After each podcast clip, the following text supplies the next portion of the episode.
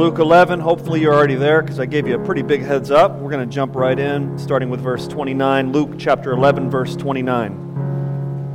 When the crowds were increasing, he began to say, This generation is an evil generation. It seeks a sign, but no sign will be given it except the sign of Jonah. For as Jonah became a sign to the people of Nineveh, so the Son of Man will be a sign to this generation. The queen of the south will rise up at judgment with the men of this generation and condemn them. For she came from the ends of the earth to hear the wisdom of Solomon. And behold, something greater than Solomon is here. The men of Nineveh will rise up at the judgment with, the gener- with this generation and condemn it. For they repented at the preaching of Jonah. And behold, something greater than Jonah is here.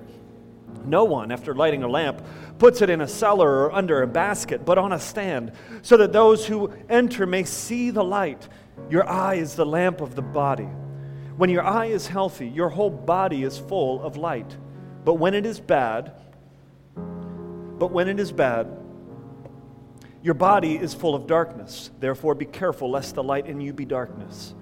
If then your whole body is full of light, having no part dark, it will be wholly bright, as when a lamp with its rays gives you light. While Jesus was speaking, a Pharisee asked him to recline uh, to, to dine with him, at, uh, and so he went and reclined at table. The Pharisee was astonished to see that Jesus did not first wash his hands before dinner. And the Lord said to him, Oh, you Pharisee, you cleanse the outside of the cup and of the dish, but inside you are full of greed and wickedness. You fools. Did not he who made the outside make the inside also? But give his alms to those things that are within, and behold, everything is clean for you. But woe to you, Pharisee, for you tithe mint and rue and every herb, and neglect justice and the love of God. These you should have done without neglecting the others. Woe to you, Pharisees, for you love the best seat in the synagogues and greetings in the marketplace.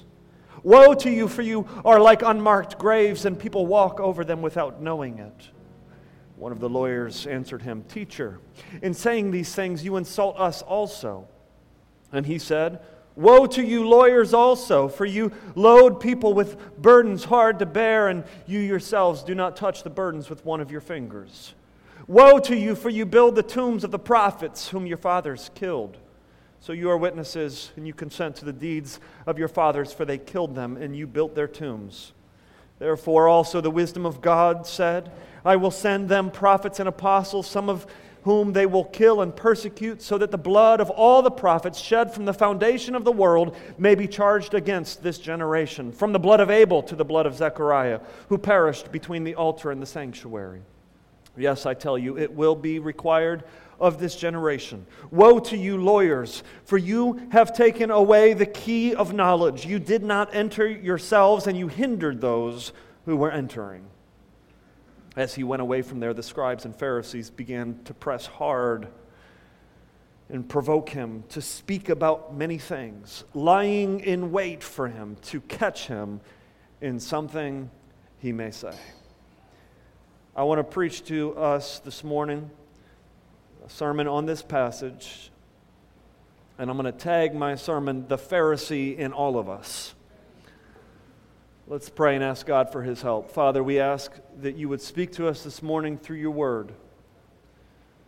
We pray that you would remove any barriers that we might have to hearing this morning physical barriers, more importantly, spiritual barriers. I pray that we would not merely have physical ears to hear, but that we would have spiritual ears to hear. In Jesus' name, amen. This past winter, I finally laid my 2004 Honda Accord to rest.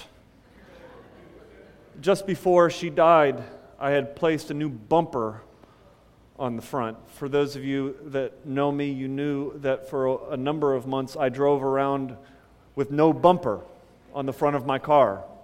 My car on the outside looked like a disaster. But finally, I bought a bumper. I painted the bumper myself. I fastened it to the front of her. I was fixing up the, uh, uh, fixing up the outside. My goal was to then paint the back bumper, repaint the back bumper, pull out some dings. The car was looking nice.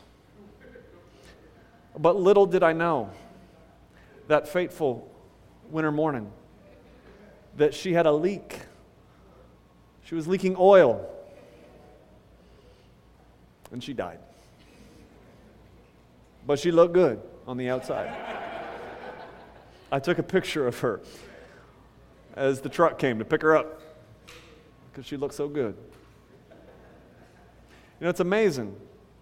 As soon as I got my car looking good on the outside, she died. And it's because it wasn't the outside that needed attention, it was the inside. I wonder if there's anybody here in this room who, like my car, would say, I need to be fixed on the inside, not so much the outside.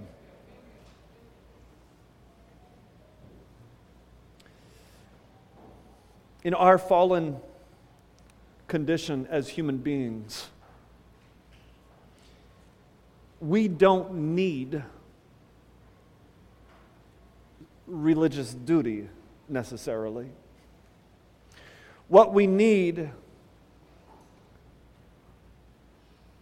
is a transformation on the inside. Our problem isn't that we don't have enough rules to follow. Our problem is much more significant than that, and that is a word called unrighteousness. Everybody say unrighteousness. Well, what is unrighteousness? Well, we could turn and ask the question another way what is righteousness? Everybody say righteousness. What does it mean to be righteous? A lot of times we define righteousness or we think of righteousness as being defined by external things that we do, rules that we follow, morals that we live by. That person is a righteous person. What do we mean by that? Well, they do a lot of good things externally. That's not how the Bible understands righteousness. Righteousness is much more than just external rules external conformity. Righteousness, according to the scriptures, is really to just have, have the same character as God. It's to have a likeness with God. It is to share in mutual interests with God. At one time, humans were righteous. There were only two at this time Adam and Eve. God created them righteous. They, they had the likeness of God. They shared mutual interests with God. The way that God thought was the way that they thought. They were righteous. In order to have a relationship with anybody, you have to have some level of mutual interest, don't you? In order for us to have a relationship together, we have to have a sense of likeness similar character. Without likeness, similar character, mutual interest, you cannot have a relationship with somebody. Well, what happened then when Adam fell from God? When Adam fell into sin, his righteousness was lost. He no longer shared likeness with God. He no longer had mutual interest with God. He no longer had the same character of God, but rather Adam fell into sin. And so did the entire human race. Here we are, as human beings, descendants of Adam. We share not in the likeness of God, but in the likeness of Adam. We share not in the character of God, but in the character of Adam. In our fallen condition, we are absolutely broken. We are absolutely separated from God, and there is no way that we could ever have a re- relationship with God because we lack righteousness.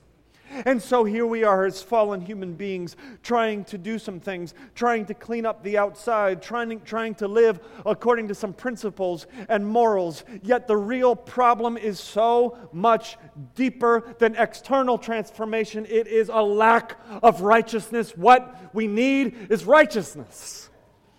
I'm getting ahead of myself in my sermon here. But I hope you're following with me. I hope you understand the problem that we face.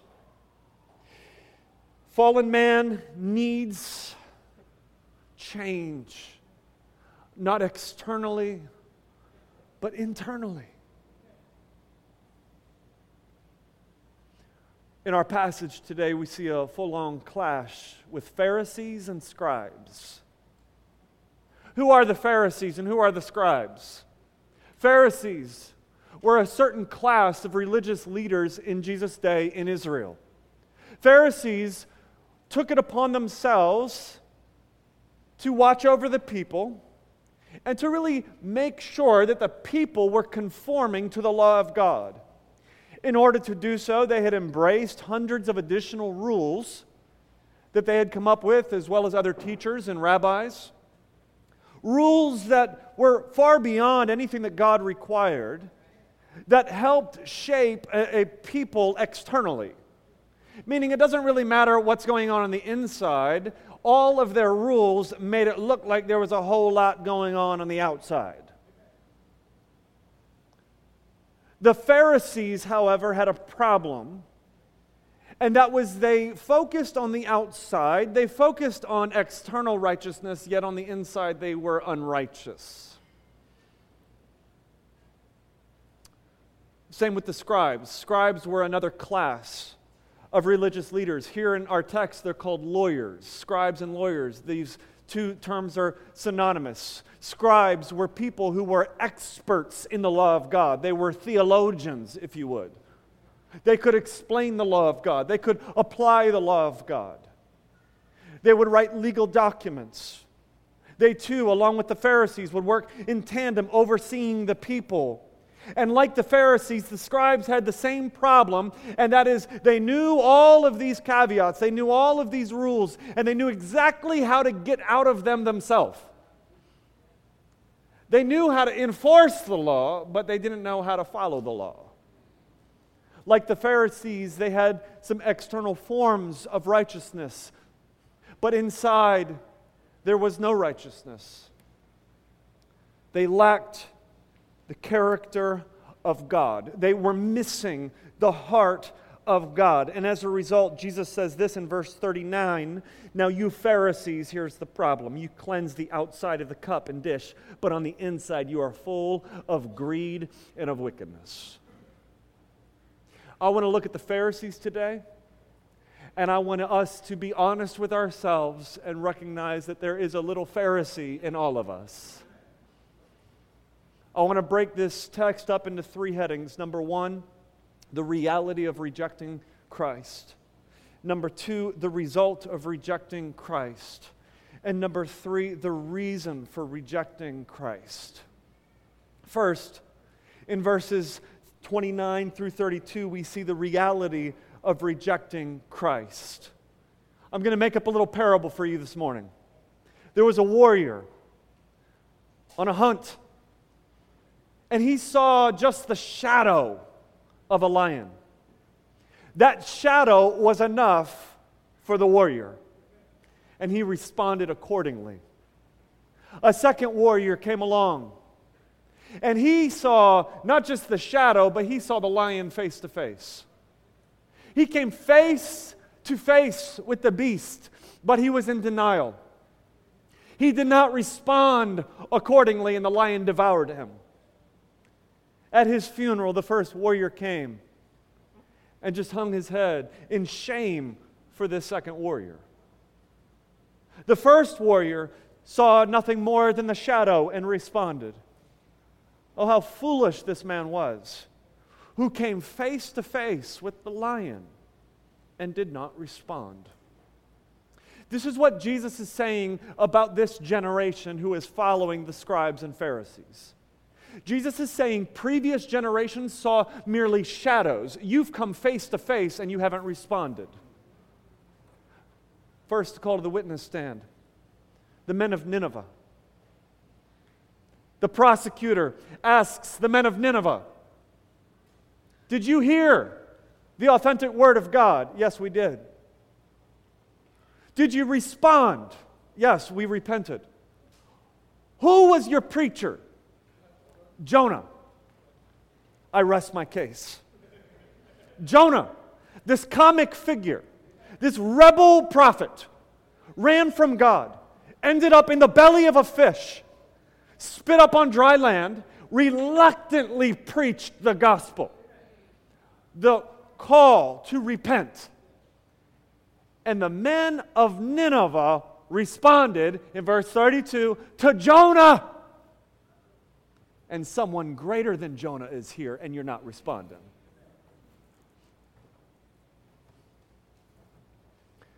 Second to the witness stand, the Queen of Sheba. Here in the text called the Queen of the South. You can read about her in 1 Kings chapter 10. She heard of the wisdom of Solomon. She traveled thousands of miles to see with her own eyes because she couldn't believe what she heard about this man and his God, Yahweh. She sees him, she blesses his God. I believe she worships his God, and she returns. The prosecutor asks, Did you hear the authentic word of God? I did. Who did you hear it from? Solomon. I rest my case. Solomon. Who was Solomon? A great wise king. He built a kingdom. But Solomon was pretty foolish, wasn't he? He made a whole lot of mistakes. And what Jesus is saying is that the queen of the south received Solomon's testimony as the authentic word of God. And in verse 31, you have one greater than Solomon before you. You're standing in front of the lion himself. You've come face to face with the authentic Word of God. And you are rejecting Him. What is the result? Well, Jesus goes on with an illustration to show us the result of rejecting Christ. He tells us in verses 33 through 36 an illustration. Nobody takes a light, lights a lamp, and, and, and hides the light. No, you, you set it on a stand to give light to everyone around the room. It just makes sense. We were camping last weekend, and, and I had three boys in my cabin, and they had a lamp in the cabin, and they set it in the middle of the tent. I, I don't mean cabin, I mean tent. We didn't have the luxury of cabins. Uh, it set it in the middle of the tent and it gave light to everyone in the tent. That's how a light works. That's the function of a light. He goes on to say, Your eye is the lamp of your body. Meaning, if your eyes are working, your whole body is functioning properly. Your whole body is given light. Your whole body can see. But if this, I mean, everybody just think of your, how small your eyes are. If, if this part of your body doesn't work. If your eyes don't work, then it brings darkness to your whole body, meaning your whole body can't see. It's simple. It's a simple logical illustration, isn't it? Who's he referring to? I believe he's referring to the scribes and the Pharisees.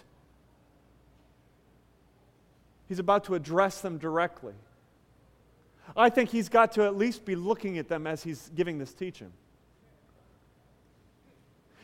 meaning be careful. And we see this, this is the point of it. Uh, uh, be careful in, in uh, uh verse 35, lest the light in you be darkness. If your eyes can't see, the whole body is going to suffer. If your eyes are the scribes and Pharisees, and you're letting them lead you, if they are dark, the whole body will be dark. If they are blind, the whole body will be blind. The application is simple be careful who your leaders are. There are a lot of churches out there with pastors who do not preach Christ crucified, with teachers who tell you how great you are with teachers who glorify humans, with teachers who preach prosperity or wealth or happiness. But they don't preach Christ. And if we don't preach Christ, then we have no light. If we have no light in our eyes, then the whole body is dark. Let's set churches aside for a second. We have other teachers in life. In the media, on social media, YouTube videos, podcasts, friends in the neighborhood? Who are the people you're learning a world view from? Who are the people that are teaching you about life? Be careful who your teachers are. The end result of missing Christ is darkness, utter darkness. That is a biblical sign of judgment of God's wrath. You don't want to be in the dark. We then move on into verses 37 and 41. And I ask this question at this point why is it that we are so prone to this? To this massive miss of Jesus Christ? Well, we see it in these next verses. And before I get to these verses, let me give you a personal confession. If you were to walk into my bedroom and look at my dresser, you're going to see drawers that are neatly closed. But if you were to open up my drawers, you would see a disaster. You remember when you were a kid and your mom would tell you to clean up your clothes and your shoes, and you would just ball your clothes up and stuff them into the drawers and close it? and you would throw your shoes into some chaotic mess in the closet? Well, I never got over that. The Lord never sanctified me beyond that. Now, I've thought long and hard why do I just ball my clothes up and stuff it in the drawer? It doesn't matter if it's a sock drawer or a shirt drawer or a pants drawer. I don't have any. My wife tells me which drawer is which, and then I just do my thing. Why? I think it's because it's easier. it's hard, and it takes a lot of work to fold a shirt. Can somebody say amen? No? Can all the fellas say amen? amen. Uh, did you notice how deep the amen was when I just asked for that? Well, it's easy to clean up the outside and very difficult to clean up the inside. It's, it's easier for us to look tidy. It's easier for us to put on a face. It's easier for us to go about as if we have it all together, even though there is chaos on the inside. We are now in a Pharisee's house. Jesus has been invited to dinner. And the Pharisee is astonished because Jesus does not wash. Now, it's not just a germ issue, this is a legalistic rule that they have adopted. You must wash before dinner because, in their mind, you have been going about life and you've been interacting with sinners and you have that impurity of, of the sinner on you. And so you wash. Well, what does that say about you if you follow this practice? Oh, I'm so holy myself. I have no impurity myself. I just have to wash off the impurity of others. It's a pious practice. It just shows everybody how, how pure and wonderful and righteous I am. Now, Jesus is actually the only one who could do this rightly, right? He is the pure one, He is the righteous one, but He has no time to play these Pharisaic games. And so He doesn't wash. And it leads to this clash where Jesus looks at the Pharisee and he says, Here's your problem. You clean up the outside of the cup or the dish, but the inside is filled with wickedness, with greed. And here's his logic in verse 40. He says, You fools, did not he who made the outside make the inside also? Meaning you focus on the outside, okay, well and good. Don't neglect that. But what about the inside? Did he not make your soul? Did he not make your heart? Is he not the one who is the giver of your attitudes and your emotions? Is, is God not the God of your inside as well as your outside? Well, at this point, we are led to what is the heaviest list of woes or condemnations in the gospel against the Pharisees and against the scribes. Let me briefly go through these with you. As Jesus looks at these Pharisees, as he looks at the scribes, and he condemns them, he goes on a rant. Verse 42, he says, You look religious. You tithe your herbs. That's far beyond what God has required of you. Yet you neglect justice and love. You do all of these things. Yet at the very core of who you are, you don't live out these principles of justice. Oh, you talk about justice. You know these people. You talk about justice, yet you participate in schemes that harm the poor. You talk about anti racism, yet you have no friends of a different race. You talk about how much you care for the poor, yet you are filled with greed. You talk about how much you love the church, yet you neglect the church. You're not in anybody's lives. Secondly, in verse 43, they love attention. They love to be seated in the front of the synagogue. They love to be greeted in the marketplace. They love to be recognized in church. They love to be seen. They love shout outs on social media. media.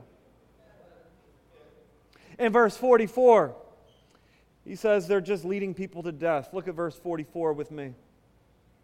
Woe to you! For you are like unmarked graves, and people walk over them without knowing it. Knowing it. If you add up all of these condemnations together, they just lead to death. He's saying people are coming to you, and they don't realize they are coming to their death. Now, at this point, the scribes or the lawyers, they speak up. And I actually think it's hilarious he says in verse 45, one of the lawyers answers him, Teacher, in saying these things, you insult us also. You're not just insulting them, the Pharisees, you're kind of making us feel bad. And Jesus basically says, I'm not finished yet.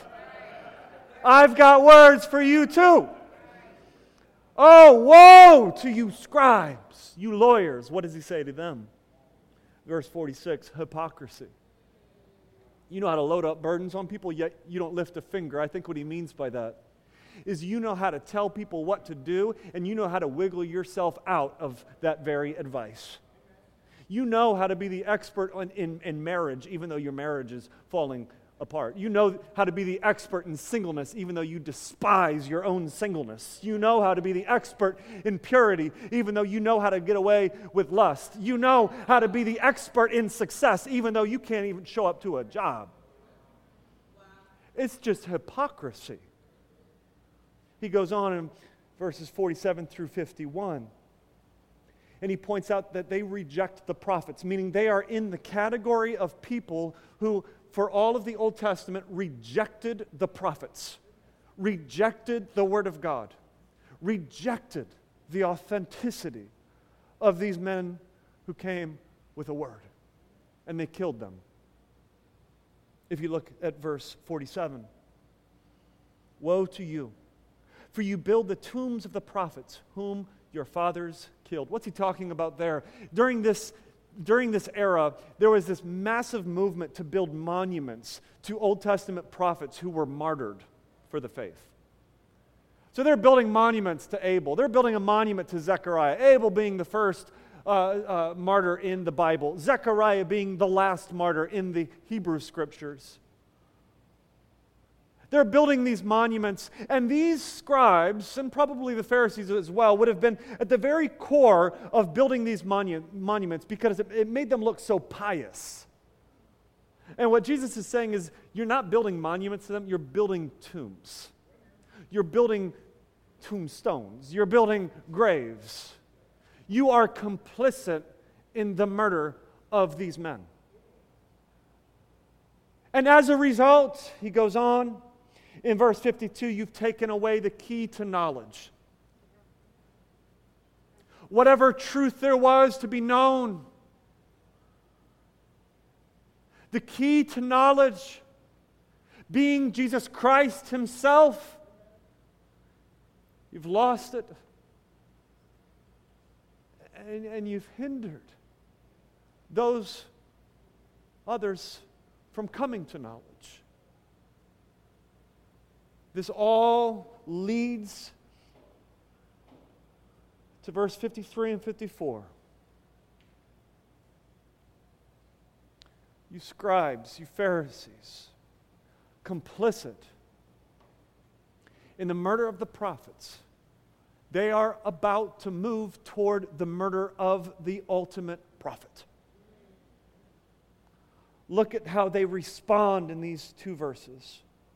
When he went away from there, the scribes and the Pharisees began to press him hard and to provoke him to speak about many things, lying in wait to catch him in something he might say. Get on with it. Kill, the, kill this prophet.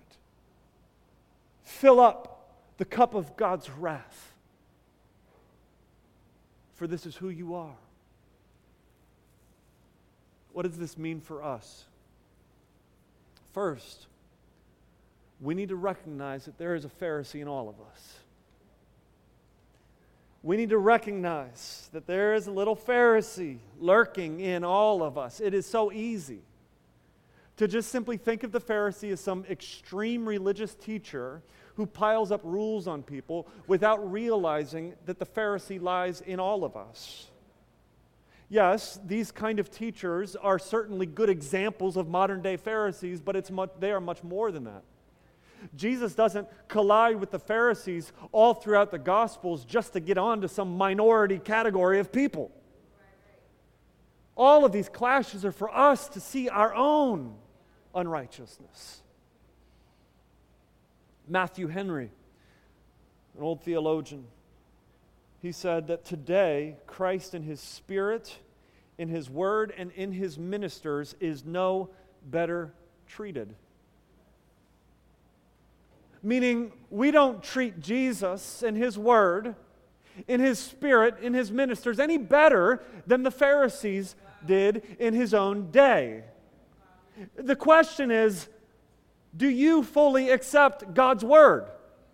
Do you read it and receive it and obey it? Do you find ways to wiggle yourself out of God's word? Are you quicker to point your finger at somebody else who's not following God's word, even though you know that you've got your own caveat? Do you focus on your own righteousness as opposed to relying on the righteousness of God in Christ? Do you focus and care more about what you look like externally than what you look like internally? It's easy to point the finger at others. That's what Pharisees do. It's very hard to say, I see myself in the Pharisee. I see myself in the Pharisee. I often go for the praise of man more than I'm con- concerned with personal, quiet faithfulness. I'm also more concerned with acceptance by others than I am with the fact that God accepts me in Christ. I don't know if you've ever tried to dive into a swimming, swimming pool with two inches of water. Well, if you did, you probably wouldn't be here. It might look like a full pool of water, but if there's only two inches there, if that's all you've got, you're going to die. If your spiritual life is this deep, you're going to die. I don't know if you've ever tried to wa- uh, drink out of a cup that was cleaned on the outside but had poison on the inside. If we just simply focus on the external, we are going to die. What we need is so much more than external transformation. We need to be transformed on the inside. And that leads me to the point of this sermon. I don't want to leave you discouraged. I don't want to leave you in shame. I don't want to leave you in guilt. That is the antithesis of the gospel. The point of the sermon is this Jesus died for Pharisees. He died for Pharisees just like us. I don't know if you noticed this little turn in Luke, but right there in 53 and 54, we see a turn toward the cross. Jesus is in this full clash with the Pharisees. And Luke tells us in verse 54 that they are lying in wait for him to catch him. This is leading us to Calvary. That word lying in wait, combined with the word catch, are words that are used for hunting. The picture that we have of these Pharisees is that they are like hunters, crouching, hiding, waiting to catch a lion.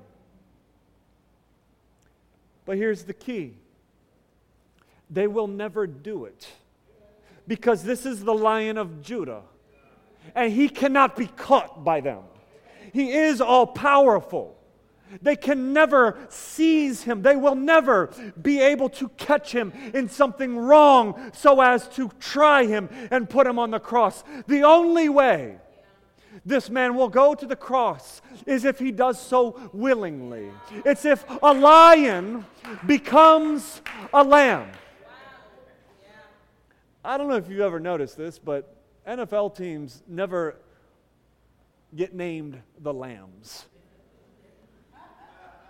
they always have names like the Eagles, the Lions, the Falcons, Jaguars, the Bengals, Predators, right? The lambs, that would, that would come across as weak. Lambs are weak. Lambs get slaughtered. Wrap your mind around this church. The lion of Judah became a lamb the God of all strength, laid it aside and became weak so that the weak might be made strong. He willingly will go to the cross. Do the Pharisees realize that he will go to the cross? Not because of them, not because of their strategies against him but because of their sin. Do the Pharisees realize that Jesus will go to the cross to die for people just like them? Do the scribes realize that Jesus is about to go to the cross to bear the punishment for people just like them? Oh, church, if we just focus on the outside of the cup, we will be lost. What we need is to cleanse the inside, but how can we cleanse the inside? That's why we focus on the outside because we can't do anything about the inside. It needs to be done for us. It needs to be grace. It needs to be someone who has the power and ability to cleanse us from within. I wonder if you remember what Jesus said to Nicodemus You must be born again. Truly, truly, he says, I say to you, unless one is born of water and the Spirit, he cannot enter the kingdom of God. We need something to happen to us. We need to be like the leper who comes to Jesus and says, Lord, if you're willing, make me clean. Based on this truth, Titus chapter 3 verse 5 he saved us not on the basis of deeds which we have done in righteousness but according to his mercy by the washing of regeneration and the renewing of the holy spirit there is no amount of external change that we can do that would cause us to be cleansed within. This is why Jesus went to the cross to die for us. Jesus hung on the cross not to give us a list of rules, but to give us righteousness. Because what we need is to be like God. What we need is the character of God, the likeness of God. And that is something that we can never do on our own, and so Jesus does it for us. He gives us His righteousness. But before He donates His righteousness into our account, Jesus cleanses us. Because what purpose is there to give us His righteousness if we are not forgiven of our sins?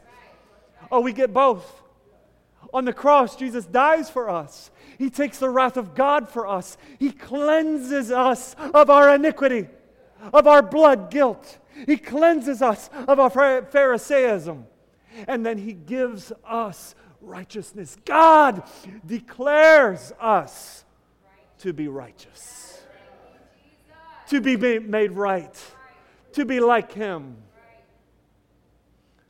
Compare the Pharisees' response to Jesus with the response of John the Baptist to Jesus in John chapter 1 verse 29. The Pharisees see, see Jesus and they say, "We don't need you.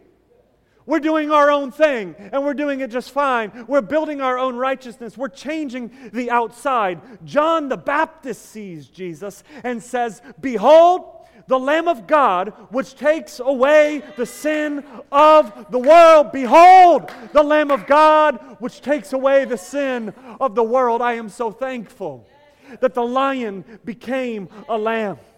I am so thankful that Jesus willingly laid down his life to take away the sins of the world because without that, I would have nothing but the Pharisee. Without Christ, I would have nothing but a vain attempt at righteousness. But with Him, I have everything. He died for me. And three days later, He rose from the dead for me.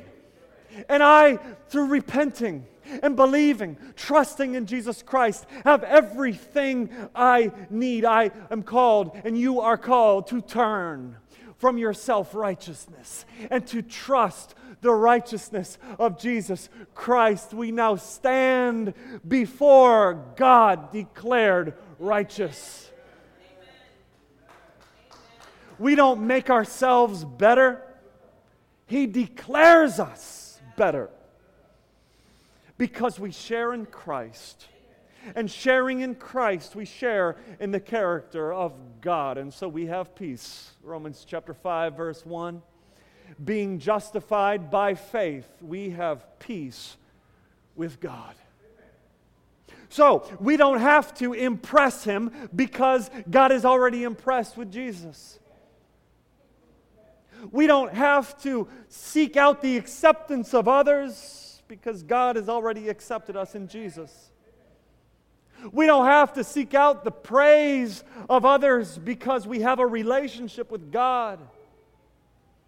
We don't need to embrace hundreds of additional rules to live by because we have the righteousness of Christ. And so, church, we do live differently. We are changed. But I don't know if you've ever washed a cup before. But if you have, as you wash out the inside, the outside just gets clean. It's not because we're focusing on the outside, but because we are focusing on what He has done on the inside. And so, what is our response then? We just worship Him. We worship Him. We worship Him because He's done everything for us. There is nobody who is going to be in heaven that says, Behold, look at me. Nobody's going to get to the throne of God in the new heavens and the new earth and say, Behold, I did so much for God, everybody. Here I am. Nobody will say, Behold, I changed the external and I have arrived. No, everybody in heaven will sing the same chorus, and that's the chorus of John the Baptist Behold, the Lamb of God who takes away the sin of the world. Blessed be his name. All power and all glory go to this Lamb. Behold, church, behold him, the Lamb of God who takes away your sin. Let's pray. Father, we thank you for the Lamb of God who takes away the sin of the world. the Lion of Judah, who could have devoured us in his wrath, humbled himself to the point of death on the cross. God, let us repent of our Phariseeism. Let us repent of our external forms of righteousness.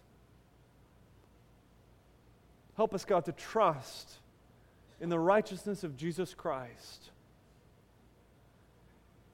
And that we would now and forever sing that song with all of the saints who have gone before us and all of the saints who are to come. Behold, the Lamb of God who takes away the sin of the world.